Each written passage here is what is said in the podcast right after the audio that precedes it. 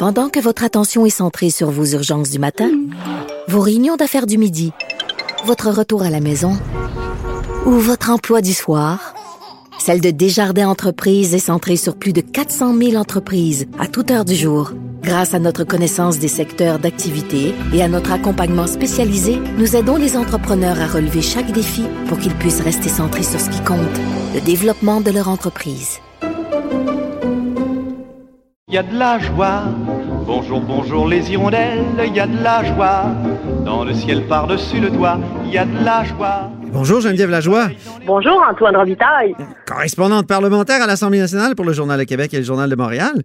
C'est ta dernière de la saison, puis je me suis dit qu'on allait faire un petit bilan pour cette euh, fameuse saison 2020 marquée par la pandémie. Mais d'abord, il y a eu hier quand même un événement important dans le monde parlementaire, c'est le remaniement du cabinet fantôme de Dominique Anglade. Et tu as eu des informations sur certaines grognes à l'interne. Oui, dis un événement important. C'est vraiment pour la bulle quand même. Hein. Les gens, les gens dans la population, ils savent pas ces choses-là. Mais, mais ça change la dynamique quand même au Parlement. Qui affronte qui? C'est qui va affronter quel ministre? Donc, euh, ça touche quand même à la ça a de l'impact parce que il y en a certains qu'on verra plus.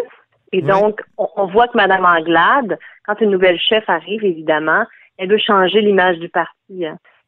On voit très bien dans ses choix de, gens qui vont être vraiment à l'avant-scène, qui vont médiatiquement être très exposés, qu'elle veut euh, rajeunir énormément l'image du Parti libéral du Québec. Des gens là, qui étaient sous l'air charré, là, il n'y en aura plus euh, à l'avant-scène, en tout cas, ça. Euh, en tout cas, dans les choix qu'elle a fait, on le voit.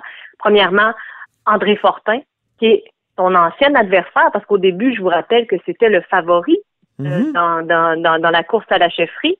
Oui. Euh, avant qu'elle soit, ne soit lancée, tout le monde, écoute, c'était là, ouais, oui, c'est le prochain Robert Bourassa, hein, qu'on a entendu ça, là, sérieusement. Sérieux. Euh, Puis euh, finalement, il a, laissé tomber, il a décidé de renoncer à la course à la chefferie parce pour des raisons familiales. Euh, donc, elle, elle, lui offre un poste extrêmement stratégique à l'Assemblée nationale, qui est le leader parlementaire, celui qui se lève en chambre, celui qu'on voit toujours à la télévision quand on quand on nous rapporte les images du Salon Bleu.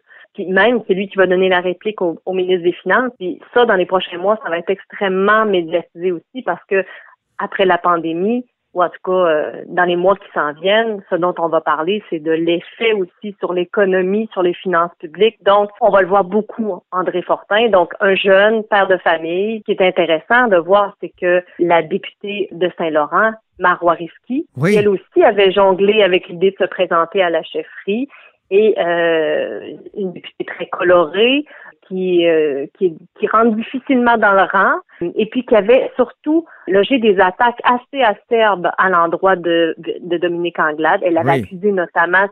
Elle Marchander ses valeurs.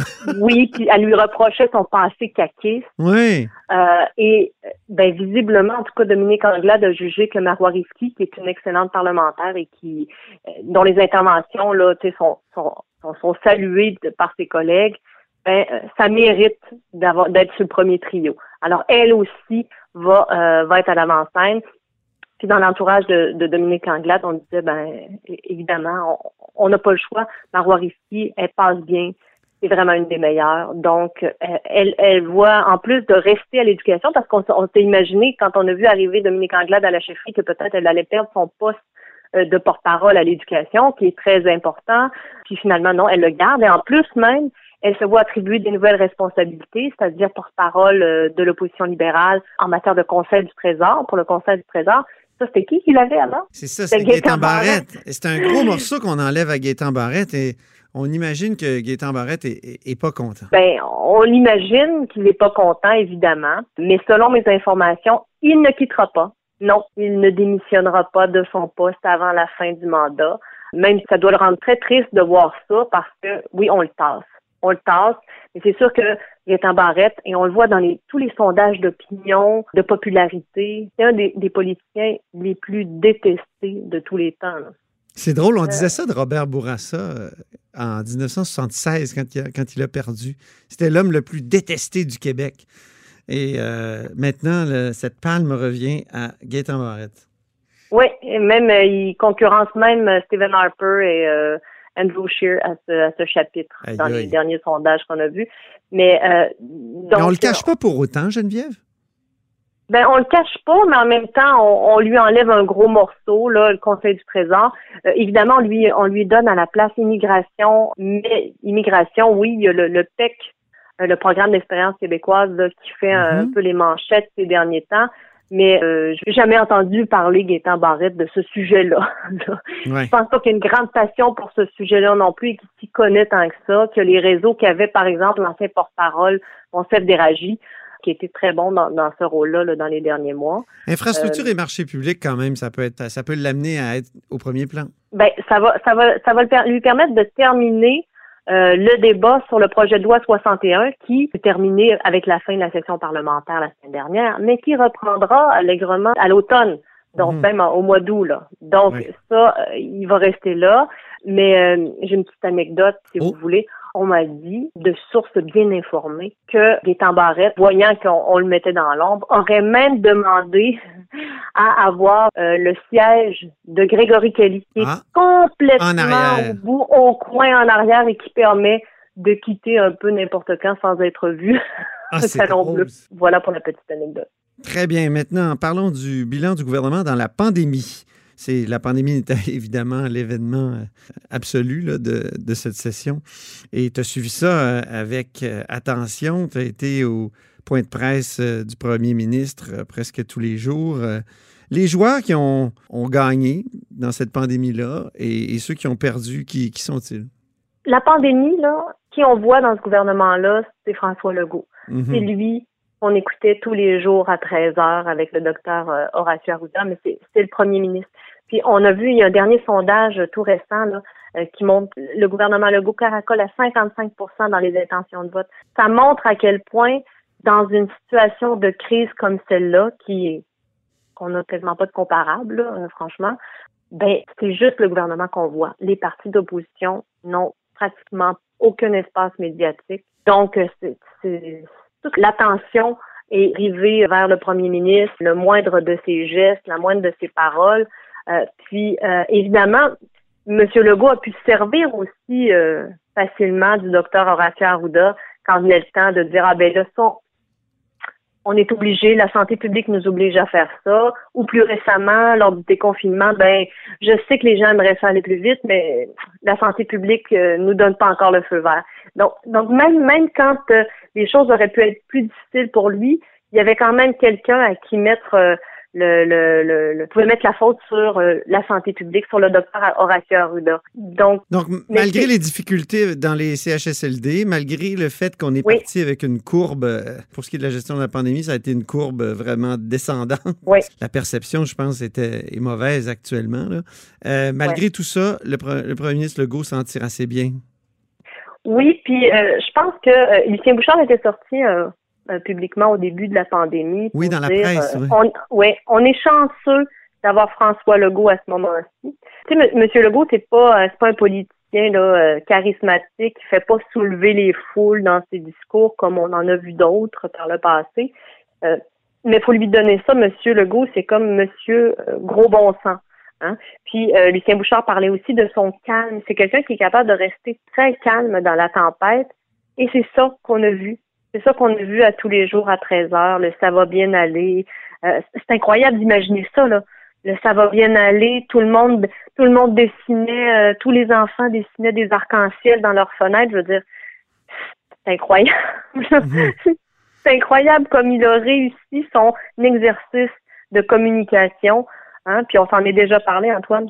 Mhm. Il avait tellement bien réussi à confiner les Québécois, hein, qui ont été en, euh, en Amérique du Nord, ceux qui se sont qui sont restés vraiment confinés le plus le plus à la maison, euh, ben même on se demandait à un moment donné, est-ce qu'il a tellement bien réussi que ça va être ça va être extrêmement difficile le déconfinement? Parce que là les gens ont tellement eu peur, ils sont tellement restés à la maison. Euh, que, euh, Il semble que non. En tout cas, je me promenais sur Grande Allée hier. Euh, non, finalement. vraiment, les terrasses n'étaient pas bondées parce qu'il y a la norme de distance, mais j'ai comme l'impression que les Québécois veulent revivre là. C'est pas comme à Paris. J'ai vu des images de Paris, c'est incroyable. Les gens s'en foutent complètement de la distance. Euh, un joueur qui, pour qui ça a été assez difficile, c'est Jean-François Roberge, le ministre de l'Éducation? Bon, c'est sûr qu'il n'y a pas grand monde qui, qui souhaitait euh, être dans ses souliers au début de la pandémie, là. Euh, parce que, bon, fermer les écoles, réouvrir les écoles, dans quelle mesure, euh, bon, les enfants, comment comment vont-ils réussir à continuer leur cours? C'est pas simple, c'est des dossiers extrêmement complexes. Euh, puis évidemment, euh, il y a beaucoup d'acteurs dans ce réseau-là, euh, les syndicats d'enseignants, les directions d'école. C'est beaucoup de monde à gérer qui sont souvent pas d'accord. Donc, je pense que ça a été un rôle ingrat. C'est un rôle très ingrat, mais effectivement, M. Roberge, puis on, m'a dit ça, là, il y a plusieurs personnes qui m'ont qui m'ont parlé de ça à, propos de M. Roberge. Tu sais, M. Roberge, c'est un ancien professeur. Mm-hmm. Euh, c'est un, une, une, personne qui a une, conception de l'éducation euh, relativement conservatrice, très carrée. Euh, donc, pour lui, une situation comme celle-là, où il faut un peu que tu improvises, que tu sortes du moule, que tu imagines des nouvelles choses parce que, que tu peux plus faire comme avant, on disait que ça a été très, très difficile pour une mm. personnalité comme ça qui voyait, qui voit l'éducation d'une façon très traditionnelle. Donc, euh, peut-être que ça aussi, ça ne l'a pas aidé. Mm-hmm. Mais euh, hier, on me disait que c'était très bien accueilli l'annonce du déconfinement de l'automne. Donc, euh, oui, Fédération ben, des comités de parents, l'Association québécoise des cadres mm-hmm. scolaires, l'Association des directions générales des centres de services scolaires, en tout cas, Plusieurs, la Fédération des centres de services scolaires du Québec, plusieurs euh, estiment qu'il a fait les bons choix. Oui, mais c'est surtout là, ce qui est important de savoir, c'est les parents et les enfants qui sont contents d'imaginer qu'ils vont revenir à l'école normalement aussi. Là. Euh, c'est pas facile ce qu'ils ont vécu. Vu que tu es notre ministre de la euh, Famille, es-tu contente, toi, des annonces de, de, septembre, pour septembre? Ben, moi, je, je suis très moi, je, je, j'en prends pour euh, pour preuve mes enfants là, euh, ils souhaitaient revenir totalement à la normale. Même les petits groupes annoncés là dans les classes là, ils espèrent que tout ça là, euh, ça va être ça va aller plus loin que ça, puis qu'on va revenir complètement à la normale, qu'on n'aura même plus de distanciation du tout. Mais bon, ça, c'est, ce que souhaiteraient bien les enfants. Mais évidemment, là, c'est l'idéal. Mais on n'est pas à l'abri d'une deuxième vague. Donc, on verra, mais ça peut aussi tellement s'améliorer que ce que ça pourrait même changer puis améliorer aussi la mhm. rentrée euh, de septembre. On, qui sait? En terminant, pour euh, sourire un peu, quelles sont tes primeurs préférées, toi, depuis le mois de janvier 2020? Les primeurs que tu as, sorties dans le journal? Donc, ben, c'est drôle parce que là, on, est tellement en mode pandémie qu'on on, on, se rappelait plus qu'on écrivait avant qu'on avait d'autres sujets de oui, d'articles. Y a-t-il d'autres euh, sujets? ouais. J'étais allée voir euh, ce que j'avais écrit. Je vous rappelle euh, donc le texte de Félix Leclerc qui avait été banni ah, oui. d'une école de Montréal. C'est pas en 2010, ça? Mais non. c'est ça, on a l'impression que ça fait dix ans de ça, mais non. Euh, c'était euh, quelques semaines à peine avant la, pandémie.